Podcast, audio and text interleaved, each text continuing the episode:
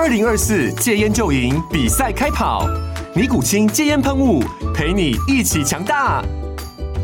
戒烟不容易，单靠意志力戒烟的人，时常无法克服戒断症状而失败。尼古清戒烟喷雾将是你的神队友，简单一喷，药品急速释放，立即缓解七大戒断症状，不限场合提高戒烟成功率。除了尼古清神队友，你还可以寻求专业医疗人员协助，一起迈向戒烟成功之路。尼古清戒烟喷雾，用科学方法戒烟，请咨询全台各大药局及戒烟门诊。本广告由尼古清戒烟喷雾、卫部药书字第零二七八三五号提供。嘉安嘉护股份有限公司，台北市中山区民生东路三段二号十楼，北市卫药广字第一一三零三零一九零号。尼古清戒烟喷雾，相伴每个新开始。你也和我一样关心青年返乡创业的议题吗？或者青年回到部落都在做什么呢？我是马耀，每个礼拜天晚上十二点，我在阿利安九六点三原住民族广播电台以及各大 Podcast 频道，我用三十分钟的时间与你分享原乡青年创业的心路历程。让你看见原乡逐梦的精彩故事。欢迎来到青年返乡，Are you ready？大家好，我是马耀吉马耀嘎固。今天这一集，我们邀请到来自新北的阿布斯，今天要跟听众分享他的返乡创业路。出生在新北三重的阿布斯，妈妈是花莲古丰部落的族人。小时候，只要逢年过节，妈妈就会带着他到部落卓西乡探望长辈。对他来说，部落是一个充满儿时回忆的地方，既亲切又陌生。今天我们要来聊聊，是什么样的起心动念让他愿意回到原乡部落，既坚定且勇敢地走上这条返乡创业路呢？返乡对他的意义是什么？现在我们就来欢迎阿布斯。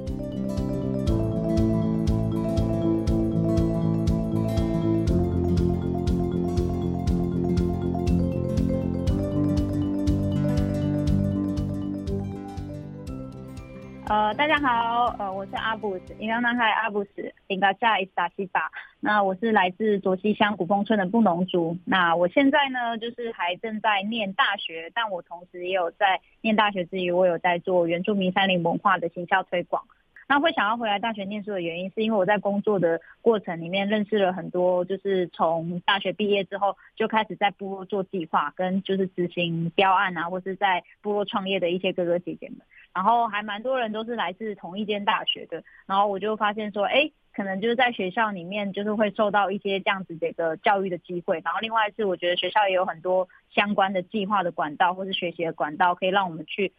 找到一个可以回部落或是回家的一种方式。那呃，我也发现说自己就是没有大学学历这件事情，可能在我申请不论是申请计划或是做我未来想做的事情上面，算是有一点阻碍这个身份。所以我就决定说，就是试试看去考大学，就呃就考上了这样。就是想说，那就把这个大学学历补起来，然后同时我也就是还是持续在就是创造自己的事业这样。阿布斯，我想请教一下，就是您自己本身是在呃新北三重长大，可不可以跟我们分享一下您在罗西乡对我们原住民的文化的认识？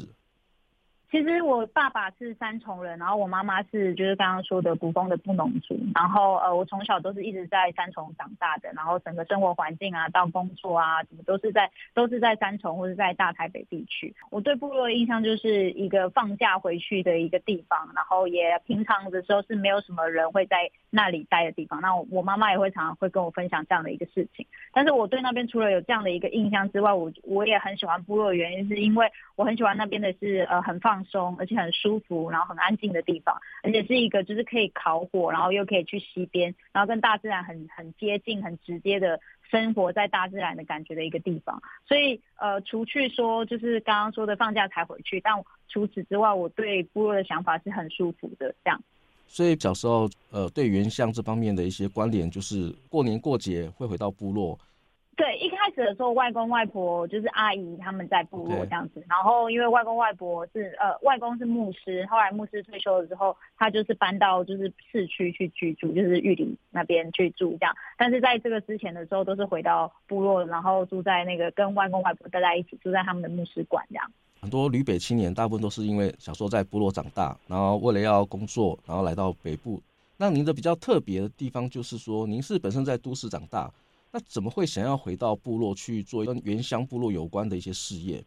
我我最一开始在台北的时候，就是工作到一段时间的时候，就开始有一些就是工作上的瓶颈，然后我觉得更大的是情绪上面跟心理状态的那种压迫跟不舒服，然后加上因为自己就是很。喜欢那种很舒服的环境，后来就开始，呃，我算蛮大的时候才开始接触说像爬山啊，或是冲浪这些户外的活动。然后因为接触这些事情之后，就让我觉得说，哦，我好想要居住在就是花东这一带。然后如果能够住在部落更好，就是而且这边又有就是自己可能熟悉的亲戚啊、家人啊，然后这样的一个环境。然后我妈妈小时候也很常会这样跟我讲说，哦，等我们都长大之后，她就要回去部落自己住这样。所以这样的想法一直从小就一直埋藏在我的心里面。也让我觉得说，呃，会一直很想回去的原因，所以开始创业算是因为我觉得是为了要找到留在花莲的一个方法。因为我我如果不创业，因为我过去做的工作比较多都是影视相关的工作，然后或者是呃跟就是影像啊或者传播比较有关系的，然后这样的工作好像感觉在花莲比较找不到一些工作机会。我还记得我那个时候考那个大学的考试的时候，面试官也有问我这个问题。他就说，哦，因为很多的人就是出社会过，然后再回来大学念书的时候，都会遇到一个最大的问题，就是工作的问题。然后他看我的工作经历，就是呃比较多都是可能在花莲不可能会有的一些的拍摄的一些工作经历这样。他就问我说，那我这样子要怎么办？然后我就看，我也很老实回答他说，我觉得我好像回来找不到工作机会，但我有可能会朝就是自己打造自己的工作为主的方向去发展。所以会想创业，是因为我想找到一个留在花莲的方法，这样子。那创业是我唯一的选择。其实您对于返乡创业这个目标，其实你是很明确的，而且也也很坚持在这条路上。那我想要了想要了解，就是返乡对你的意义是什么？可以跟我们听众分享一下。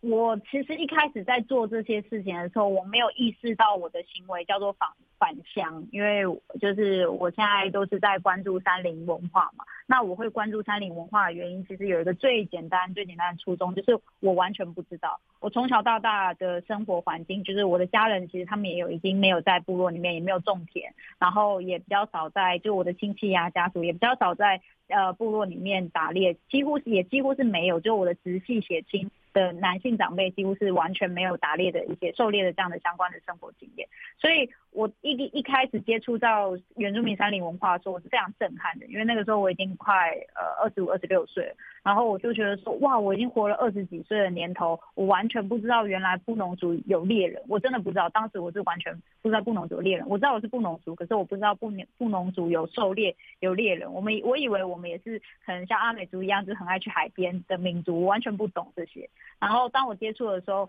我觉得那个不懂的羞愧感跟知道的那个震撼相叠加起来的时候，就会产生一种动力，让我想要去做这样的事情，就是我想要一直做这些事情。然后当然在做这些事情的时候，无法避免的，它一定会就是需要让你去回想，那我们到底我到底是谁，或者是我现在到底在做什么，所以才开始回到花莲或者是在花莲做这些事情。然后人家才说，哎，你现在做的事情叫返乡。然后，但这不是我一开始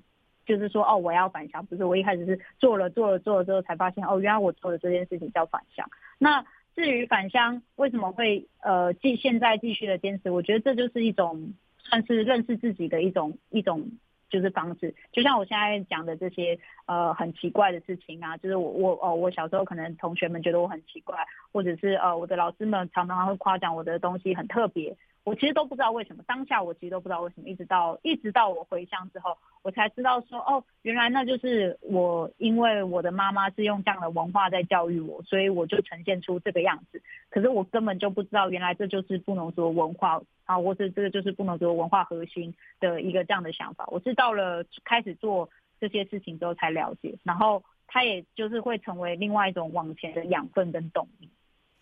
当你要决定说我要回到我自己的原乡部落的时候，就是在做这个决定的时候，有没有让你感觉到，哎、有一些心里面上一些纠结的地方？我我觉得第一个最大的纠结，就真的就是我们在老家已经没有屋子了。就是我我们家族的确还有地，可是那个地的上面的地上的建物，因为就是年久失修，所以其实在好几年前的时候早就已经拆掉了。有我印象以来，我就没有看过那个屋子。但我妈妈小时候的确都是住在那里的。然后我觉得这个回去回到部落没有自己老家这件事情，的确是第一个最大的困难。然后第二件事情就是感到就是比较困难的地方跟比较纠结的地方，我觉得是团队跟人力，因为只有我自己一个人这么想嘛。可是我家族的人不见得都跟我有一样的想法，然后我身边的人可能认识部落的人也不多，因为我又不是在部落长大，所以我认识的部落的人也不多。然后呃，我自己从过去工作到现在，我一直都知道说，就是做传播，就是像刚刚提到做传播，你是一个很多数的一件事情，它不可能是一个人就可以做得起来的，它需要就是呃，你需要很了解这个群体的想法，或是你需要有一个足够的能力，所以这是让我。最一开始最两大的困境，那当然到后来开始创，真的想要从事创业，或是开始呃想说写进化，或是开始学习的时候，我觉得商业模式啊，什么那些比较商学的商业的一种概念，或者是经济啊、会计啊，然后税务啊，这些的确当然也是后面才产生的一些让我觉得很困扰的问题。刚刚有提到就是返乡创业的商业模式。那您这边可以跟我们分享一下，您对于您要返乡的创业的一个事业的蓝图，及你要做这件事情接下来一些短期跟长中长期的阶段性的目标，也可以跟我们分享一下吗？我其实创业的蓝图，就是因为自己有这样子媒体的经验、工作经验，或者是影像的传播的工作经验，所以我一直希望能够透过就是更多元的媒体。不论是网络媒体或者是呃线上的媒体，各种的媒体的方式，可以让更多的人去认识原住民山林文化。就是我一个一开始我不了解，但我现在开始学习跟认识的的东的一个文化。那我就希望能够透过这样的一个我能做的事情，然后让大家一起去重视跟一起去认识这样。那就是最终也是希望能够让更多的人了解这样。我当然近期的话，其实我还是会先以呃我所知道的我身边的。卓西乡的布农族有需要我的地方，就开始慢慢的有一些自己的人脉，然后慢慢有一些呃知道认识我的人，他们可能会开始找我一起合作，一起做这样的一个规划。然后当然短期目标的，就是中短期目标是先以这些的案子的一个个计划的完成，每一个的完成这样。那中期目标的话，就是希望能够打造一个团队，然后是比较更稳定的团队，呃，让我们在做这些，让我在做这件事情的时候是变成我们在做这件事情，或者让更多的人一起做这件事情。那当然长期长远的目标是希望能够它可以变成一个呃新的一种产业模式或新的一个产业链。举例来说，就是我觉得像现在可能并不是。在山林文化这一块，并不是有很明确的呃原住民山林文化的，嗯，怎么说呢？比如说，比如说协作也好，就是可能工作的人，或者是向导也好，或者是形式也好，或者是呃，像我们现在可能我们要出去玩，有一个旅游的旅游套装的一个行程，那大部分某几个热门景点旅游套装行程都已经是很模组化了，就是很清楚，就是说哦，我去那里可能就做这些事情，花这些钱。那这是我未来，就是还是要等有稳定的团队之后，最未来的目标是希望能够有一些就是产业商业模组是以原住民自己的想法去做设计。我觉得它会结合教育跟旅游，就是教育面的话，就是带领外外地游客去认识我们的山林的文化，结合到旅游可能会带团有导游去引导外地游客去认识我们自己的文化，这样子。其实这样，现在这样讲的时候，你就会听得出来，教育跟旅游就超像的。就是你一个教育的一个活动，山林文化教育的活动，基本上它就等于山林文化旅游活动，对，所以它是一个蛮像的一件事情。嗯，那我觉得，呃，我我会区分为就是实体上的，就是实物上面的真正的亲身体验的一个，那个就属于旅游，因为基本上你所有要进到离开平地，然后进到山区，它都会是旅游的一部分。然后另外一部分，我想要做的是比较呃。比如说知识含量的文化知识类的收集，或者文化知识类的影像、文化知识类的一个呃内容，这样就像是也许我可以透过文化、透过网络的方式，让大家知道我们在做什么的时候，同时他们不不一定可能是来花莲的山上，可能他们是去新竹的，可能遇见的是泰雅族的文化，但是他们同时也能够对原住民文化是有所尊重跟有所了解的。对，这个就是比较属于呃线上的行动跟线下的行动，嗯、大家会分这两个部分。OK，所以就是用通过线上的方式。让对于当地文化有兴趣的人，然后去认识。当他要行动的部分的话，就结合到线下，那可能会结合到旅游这方面的，观光旅游这方面的。OK，对对对。当你在做这件事情的时候，你觉得对你的人生有什么样的启发吗？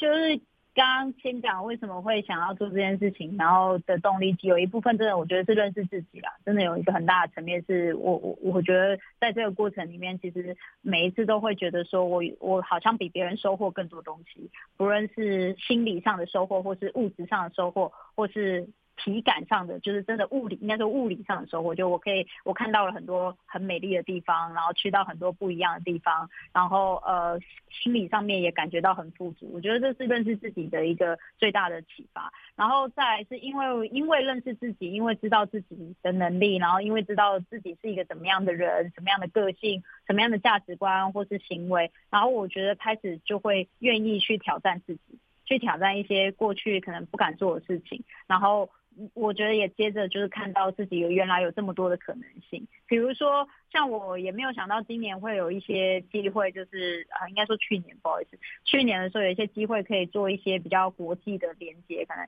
认识呃美国人或者认识其他国家的人，然后跟他们介绍台湾原住民山林环山林文化，然后这样的一个知识，然后。我没有想过说哦，有一天我可以这样子用英文，然后去讲这些事情。然后其实这可能对之前对我来说是一个非常不可能的，或者是非常挑战，而且非常紧张、非常害怕。可是因为我知道我做这些事情已经有一定的时间了，然后他们也呃很多的身边的的可能哥哥姐姐们也很肯定我，然后也很愿意让我去尝试。然后我觉得是有这样的一个认识自己的基础在，所以才开始去挑战。然后挑战成功的时候，就会觉得哇。自己好好真的好厉害哦，怎么有办法做到这里？我觉得还会觉得很不可思议，想说这个人应该不是我，所以就就觉得哇，阿姆好厉害，怎么可以做到这些事情？对啊，就是看见自己原来有这么多的可能性可以去做的，这是我目前为止蛮大的一个启发跟收获。看得出来，您在做协助部落发展这方面，其实还蛮有自己的想法。就像你所接触到关于这方面计划的人，其实他对你做这件事情都蛮肯定的。对于未来啊，接下来你在做这件事情，你希望达到什么样的一个愿景？可以跟我们分享一下吗？可能现在还不敢，就是太太讲的话讲的太大，或讲的太满。但我因为我自己的这样的一个过程，我觉得就是在这样的一个这这样的一个过程里面，我。我会觉得说，原来在部落做事情有很多不同的可能性，就是呃，不要被一开始自己的想法给局限住自己了，这样。然后，所以我对未来的期待就是，我其实反而是我期待说，可以看到有更多的人可以找到自己喜欢的方向。当然，我也很开心，就我也很期待说，如果有人愿意加入我，跟我一起去做这些，就是他们可能觉得我做的事情很有趣，或者他们呃觉得也很想挑战的，我也很乐于他们加入。可是，就算他们没有加入我，可是因为看到我这么做，然后也。开始去做他们本来不可能做的事情。举例来说，我就会想象，可能有些人看到我这样，他可能觉得说，哦，我一直很想要做服装设计师啊。看到阿布子这样，我也觉得，哎，我应该也可以在部落里面做服装设计师，因为我平常也很喜欢跟我的呃妈妈或者我跟我的阿嬷学一些织布啊，我可以把它变成一种呃新潮的服装品牌这样子。对，就是我我期待，因为。可能除了在做山林文化的另外一部分，我对教育也比较有想法。那我觉得教育的话，其实是呃，就是让更多的人可以看见自己的未来，或者让更多人找到自己喜欢的事情，然后去做那样的事情。我觉得这是蛮重要的。所以在做山林文化的文化的这个部分的话，就是对部落未来的趋势讲。那当然，我对我自己的工作的期许也是就是一样的，就是说呃，期待有人加入我。但就算没有人加入我，我也期待看见大家都可以找到自己的未来，找到自己的方向前进这样子。我相信，对，应该部落里面有很多人也都蛮认同山林文化的推广，其实也是蛮认同您在做这件事情。未来假设有有人愿意想要加入你的团队，您这边会需要他们什么样的一个条件？哇，我觉得这个问题真的可以问得非常好。我我我这个问题，我有跟其他也现在也还在，就是也有在做山林文化的哥哥姐姐们聊过。然后有一个哥哥是说，他其实他虽然他我们很明确的感觉到部落有一个很大的年龄断层，产业有一个很大的年龄断层，然后我们现在几乎没有什么年轻人在做。然后，但是那个哥哥也告诉我说，但他也不想要一个就是高中毕业什么都不会或者什么都不懂的人加入，因为他说，毕竟山林是一个。呃，有风险的一个一个环境，那它也是一个有风险的一个行动，它也不是说你可以这么随随便便说想去就去的，想做就做的一个工作。那他会觉得说，如果这个人可以在外面有一些磨练，或是去外面呃尝试过一些事情，再回来的话，他会觉得比较适合。那我不确定我有没有这么想，因为我其实也还在。也在思考，我觉得这个问题真的问得很好，就是到底要怎么样的人加入我，我们就是怎么样能力的人。我只能说，我觉得要至少是先勇敢做过其他尝试，就不同的尝试，因为我相信，我我至少目前为止，我相信山林文化的工作绝对不会是年轻人的第一首选，因为他很辛苦，钱又不多，然后环境又很又很有风险。保障也没有这么高，我觉得这不是一个年轻人会第一首选的工作。可是我觉得没有关系，不论你第一个首选想要做什么工作，你就先尝试去做做看，然后在这做的过程里面有所学习、有所碰撞，然后有所成长。呃，可能在这样的一个过程里面，你才开始意识到自己想要的东西，再加入再加入到我们团队里面，我觉得是很适合。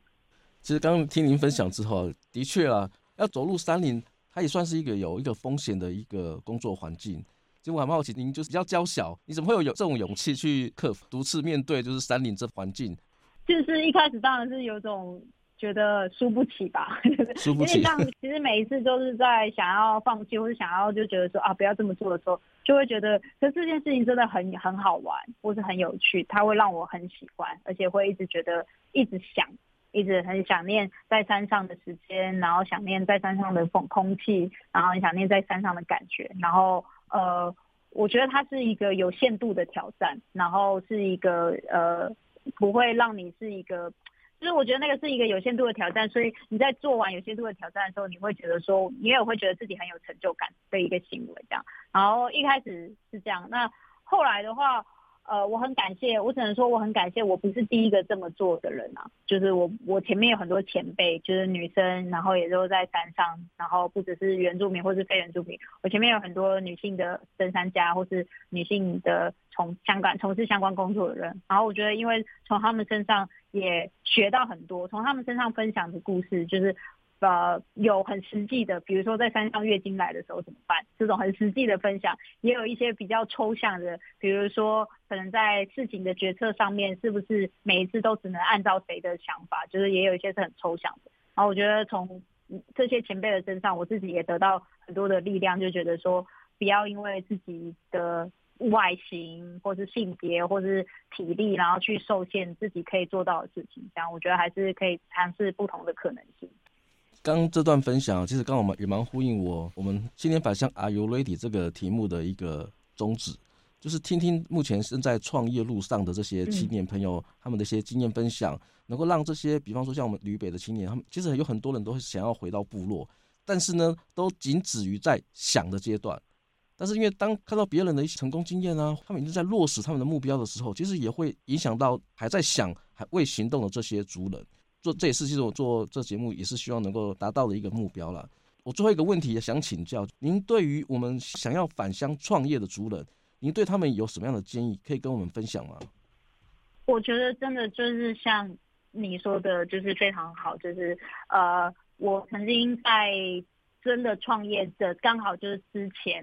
不久，然后我有访问了一个创业的姐姐，然后那时候也是现在会一起互相工作合作的一个姐姐。那时候我也是很好奇问她这件事情，说那你就是也是一样这样像这样这个建议，说你会给年轻人什么建议？然后她就一副很疑惑的脸说，没有什么建议啊，就去做啊，就想做什么就去做啊，开个面店也可以啊，开个什么呃米店也可以啊，或是开个什么农具行也可以，你想做什么就去做啊，就去试试看啊，不需要想太多这样。然后我当时听完的时候，其实我觉得有点就是困扰，因为我觉得这个问题实在是太太不负责了，这样。对，然后太抽象了，什么叫就去做，多难这样子，嗯、但。说实在，我到现在的时候，我真的会有点，有一点会有这种想法，就觉得说你在那边想那么多问题，想那么多困难，还不如就去试试看。但我有一个另外比较实物的版本，也连接到刚刚的部分，就是听前辈的部分。我觉得听前辈，就是访问前辈，或是看一些书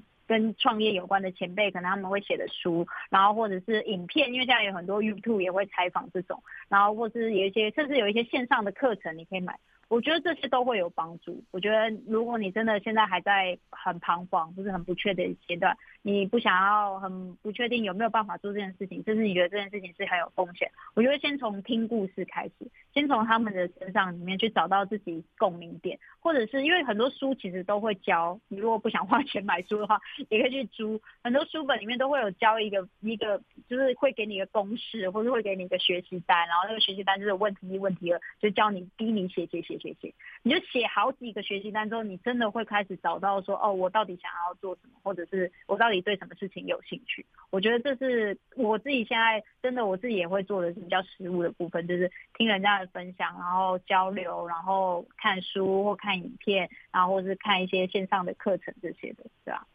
我我这个会想到说，我以前有看一本最一开始的时候，还没有开始创业的时候，我那个时候只是因为工作关系，我看一本书叫做《一周工作四小时》。对，一周工作，他就是他就是在说他什么把自己的事业体，他一周只要关心这个事业体四个小时就好了。然后他是怎么样去分工，然后怎么样去 SOP，怎么样去流程，然后怎么样创造一个 team 跟一个模组，然后他可以说不用所有的事情他都需要看见或是知道。那不论是在台北的工作事业，或者是在你也可以把就是部落的工作事业当成是这样，就是它可以有一个有一个模组，但是这个模组就让你要自己打造，然后去想说我要怎么样就是分配这些事情。然后但我觉得就是我觉得一周工作四小时就是第一本书让我打破说为什么一定要在台北什么周一到周五，然后早上九点到什么早上八点到晚上五点，朝九晚五这样子，为什么一定要这样子？的生活就打破了我这个想象，然后就开始去思考，就是哎、其实也有不同的方式，嗯，算很幸福的一件事情，就是现在返乡不用真的一定要住在那边，对，有有很多的方式，它都可以成为一种返乡的方式，都可以是一种参与在部落里面，或是呃跟部落一起生活的一种方式。我觉得没有一定要。二十四小时住在那个地方，其实现在很多的人都是来来往往的。我觉得不止，因为这个这个现象不只是台湾，其实在其他国家也都是这个样子。所以我会觉得说，我们也可以有不同的可能性，就是你也可以是呃有一部分的时间在家里面是做这样的事情，你也可以有一部分的时间是在你想要的地方做你想要的其他的事情，这样。农产有关的话，感觉也可以，比如说产季的时候住在那边，对对对，但是非产季的时候，就是可能产季住，可是住可能一次就住三个月的这种，就是两三个月，可能从前面然后到包装，然后到什么那几个那几个月的时间，然后另外的可能九个月的时间，或者是可能有另外六个月的时间又在北部，然后或者在三个月这样，就是它可以是一个，我觉得也可以，就是它有很多种方式啊。对啊，刚刚提到这部分呢，之前听讲座的时候，听到有人分享，他目前的工作的形态就是这样，二地局的创业模式。今天这集我们就先录到这里。如果你也喜欢我们的节目，欢迎您到各大 Podcast 频道按下订阅，或加入青年返乡 Are You Ready 的粉丝专业，按赞留言分享你的观点。再次感谢您的收听，我们下周见，拜拜，拜拜。